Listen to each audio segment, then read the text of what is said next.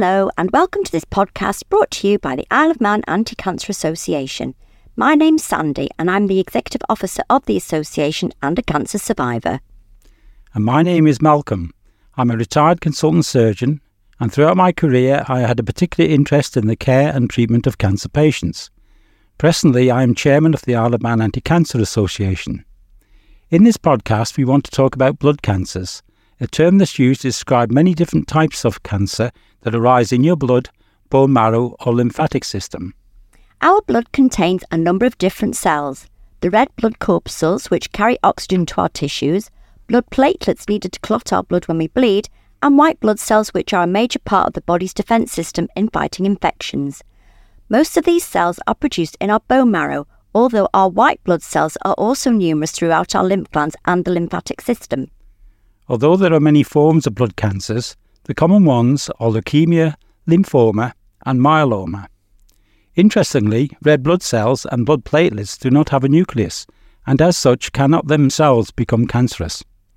However, the cells that produce our red blood corpuscles within the bone marrow can become cancerous, leading to a rare condition where there are too many red blood cells in the circulation, a condition which we call polycythemia vera. This leads to thickening of the blood and a predisposition to blood clots in the bloodstream. There are a wide variety of types of leukemia, which are named after the specific type of white blood cell they arise from and by the speed at which they develop.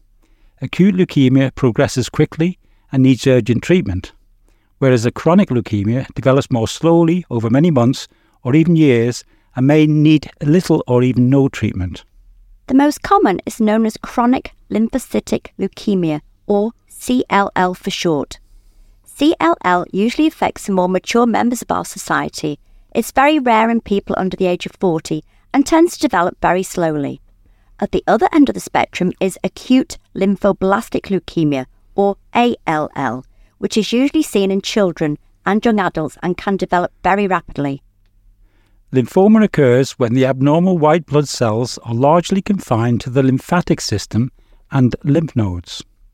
There are two common types of lymphoma Hodgkin's lymphoma, which affects the lymph nodes and is seen usually in young adults and those over 75, and non Hodgkin's lymphoma, which is far more common and affects lymphatic tissue throughout the body, including the gut, and is predominantly seen in the over 60s.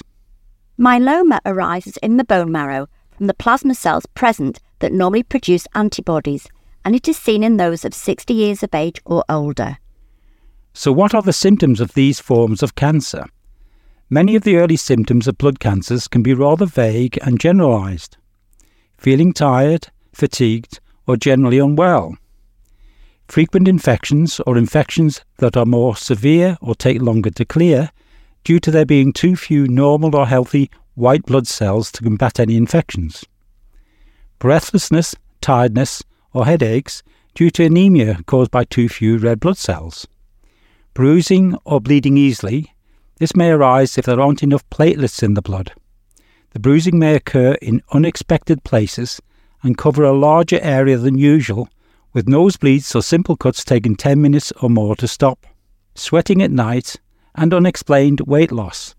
Other possible physical changes may include enlarged lymph nodes in the neck, armpits, or groin, which are usually painless, a tender lump or a feeling of heaviness in the upper part of the tummy caused by an enlarged liver or spleen, or pain in the back, pelvis, or ribs. So, what might lead to an increased risk of developing a blood cancer? The main factors seem to be exposure to radiation, prolonged exposure to certain chemicals such as benzene and some pesticides, inhaling tobacco smoke, which contains small amounts of benzene, being overweight, having an impaired immune system, genetic factors such as a family history, or certain infections, particularly viral, such as the Epstein Barr virus or Helicobacter pylori infection. But please remember that these are just risk factors. It doesn't mean that they will cause leukemia, it's just an increase in an individual's risk. And of course, as we say every time, if you're concerned about any possible symptoms, talk to your GP. If something doesn't feel right for your body, talk to your doctor and get it checked out. It's always best to get any possible symptoms looked at. the chances are that it will turn out to be something minor, but early presentation and treatment produces better results. You can find out more information on leukemia online at cancerresearchuk.org. And of course, on the island, you can contact the Macmillan Cancer Information Centre on telephone number 650735 or have a look at their website, which is macmillan.org.uk. Thank you very much for listening.